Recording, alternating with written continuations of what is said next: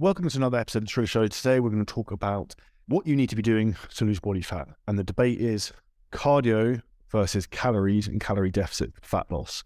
Now, this is something I see over and over again is one of the biggest myths you see when it comes to fat loss. And that's people thinking that the primary thing that's going to make you lose weight and lose body fat is actually doing cardio. Now, if we look back at the raw fundamentals of how this actually works, you're around 10% of the amount of calories your body burns every single day are going to come from can come from exercise, from working out, moving around, whatever. So if we think about it purely logically from that point of view, 90% of the calories we burn are coming from exercise. The majority are going to come from what's called our BMR, our basal metabolic rate. So essentially the amount of uh, calories our body and energy our body needs to keep our body alive at any given time. Now, this is a hugely important thing to remember because when we take back the context of logically what's going to get the greatest results in cardio versus calories and calorie deficit for fat loss, we have to remember this. Now, the other things that can have an effect in terms of fat loss and obviously the amount of calories you're going to burn on a daily basis, one huge one is what's called the thermic effect of food, which again can have 5 to 10% of your calories burned every day. And that thermic effect of food is essentially the uh, amount of calories it takes your body to break down and assimilate the food you're eating.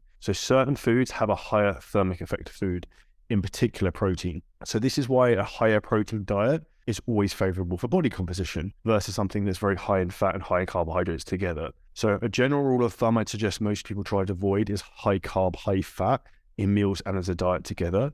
And respectfully, in the Asian communities, if you look at like southern Southern Asia, like India, Pakistan, countries like that, one of the reasons they have an obesity problem is because their diets are very high in carbohydrates, very high in fats, and this leads to poor body composition and your body to store body fat. Now, when it comes to the debate of calories versus uh, calorie deficit versus cardio, I'm going to put it to you like this: If you want to drop one kilo of body fat, you need to burn seven lose. Sorry, you need to lose you need to be in a deficit of 7,700 calories to drop one pure kilo of body fat. That's how much energy you need to get out of your body. Now, if you were to do that from cardiovascular work alone, if you killed yourself on a cross trainer, you might burn 700 calories an hour. On a Stairmaster, maybe similar, like probably more realistically, five to 600. So for you to burn 7,000 calories, so quick math, that's going to be like 12, 13, 14 hours on a cardio based equipment in one week. So realistically, if you look at it from this point of view, cardio is not going to help you necessarily burn fat. The key thing that's going to help you burn fat is controlling your calorie intake and the type of calories you're eating and when you're eating. But the most important thing is the overall number of the calories you're consuming. So if we look at that as a more specific debate, so with calories, what we want to make sure that we're doing is looking at the calories you eat every single day also zoom out that spectrum. So we're looking at the calories over and over a week because you could be in a big deficit for six days. Say six days you're eating hypothetically, say you have 1500 calories. Say your body needs 2000, so you're in a deficit of 500, right? And then say uh, come weekend rolls around, you eat an extra two and a half thousand calories in one day. Guess what? You've just wiped out the entire progress of that entire week. So this is why it's really important for you to understand, listen to this. If you struggle with fat loss, and you've been in a position when you're in a roller coaster of Monday to Friday, you're all in, super strict. The weekend comes, it's a shit show. This is why you will never see progress because you're like robbing Peter to pay Paul. You're taking energy like from Monday to Friday, like removing that from your body, and then Saturday, Sunday, you've got a massive surplus. And then Monday, you come rolls around again, you feel super guilty, and you're in that peripheral cycle, which you never can get out of. So to fix this, here's some very easy tips to help you. Make sure that your diet and whatever you're doing right now is adherable. So the most important thing, I just spoke with one of my clients who I trained with earlier, uh, Serge here in Dubai, is adherence and making sure something you can stick to longer term. So you only actually need to be 80, 90% consistent to get long-term progress. I think he's dropped like eight, nine kilos of body fat so far in maybe six to eight weeks. Now, how has he done this? Because he's being consistent. And when he's not being consistent, he's not eating like fucking retard and binge eating on cheesecakes and donuts and stuff like that. He might go out and have some extra food that's more than his calories should be, but he's not going mental. So be an adult, use common sense, and no matter what anyone says, calories count. So as you're losing body fat, what happens is your fat cells start to shrink. This um, increases the basically the release of a hormone, sorry, reduce the release of a hormone called leptin, increases a hormone called ghrelin, which basically makes your body makes you hungrier and makes basically your body trying to trick you into eating more food get your body weight back up. So if you're feeling hungry right now in a fat loss journey, this is actually a really positive sign. Lean into that. And I always remember this when I was competing. I was like, days I feel really hungry, feel a bit shit. I'm like, I'm gonna look awesome tomorrow. And this is a really important thing to think like you want your body to be hungry. If you're hungry, shows your body's in the fat burning zone. Now, talking about fat burning zones, cardio obviously does have some impact in terms of fat loss, quite clearly. Now, one of the easiest ways we can get our body to burn more fat is to make sure that our heart rate is in the right zone. So when you're doing cardio, I'd recommend you want your heart rate to be around 120 to 140 beats per minute. And that's the optimal place where your body will tend to go for more stored body fat for fuel. An even better way to do this, I would recommend, if possible, is to do it fasted.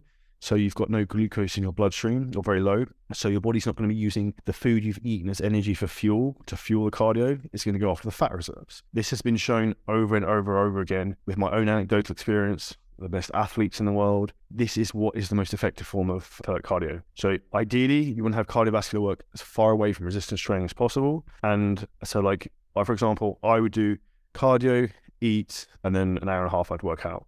In an ideal scenario, you do cardio, you probably work out six hours later on. But from a practical point of view, what you can do consistently that's going to fit into your schedule is going to achieve the greatest results for you. So this is what you should focus on doing. Now, the next thing I suggest in terms of um, we're talking about resistance training, we're talking about calories burned. Weight training, resistance training is not designed for fat loss.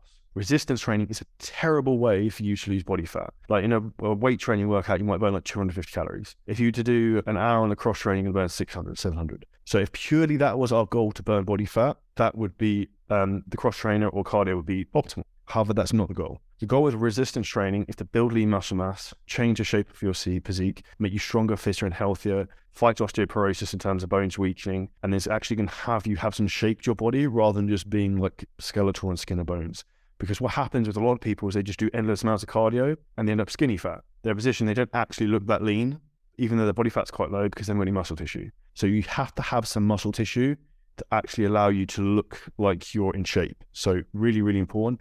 In particular for women who really don't think about this enough, you need to lift heavier. You need to push yourself harder. You will not get jacked. You will get massive overnight. So guys listen to the same thing. You will not get too big. You don't wake up one day and like, oh, I'm too big right now. Like it doesn't happen. Like I've been trying for a long time. It just doesn't happen. So just take heed of this. Focus on the day-to-day activities you need to do. Focus on making the most out of your weight training you can. And in the cardio versus calories debate for fat loss, the only thing that's really going to drive fat loss is calories. So we have to focus on making sure the nutrition you consume is correct. That is 90% of the game. As I said, only 10% of the calories you burn every day comes from exercise. So where should we pay the most attention? If your goal is purely fat loss, it's not in the gym, it's what you do with your food. And that's why, in my opinion, one-to-one personal trainers really struggle to get clients results versus us in terms of like our online coaching abilities because they don't give the clients enough structure in terms of the gym for outside of the gym in terms of their lifestyle routine and teach them those skills which are then going to compound for them for life and this is the most important thing and you should only ever have to diet once you should only have to do one transformation once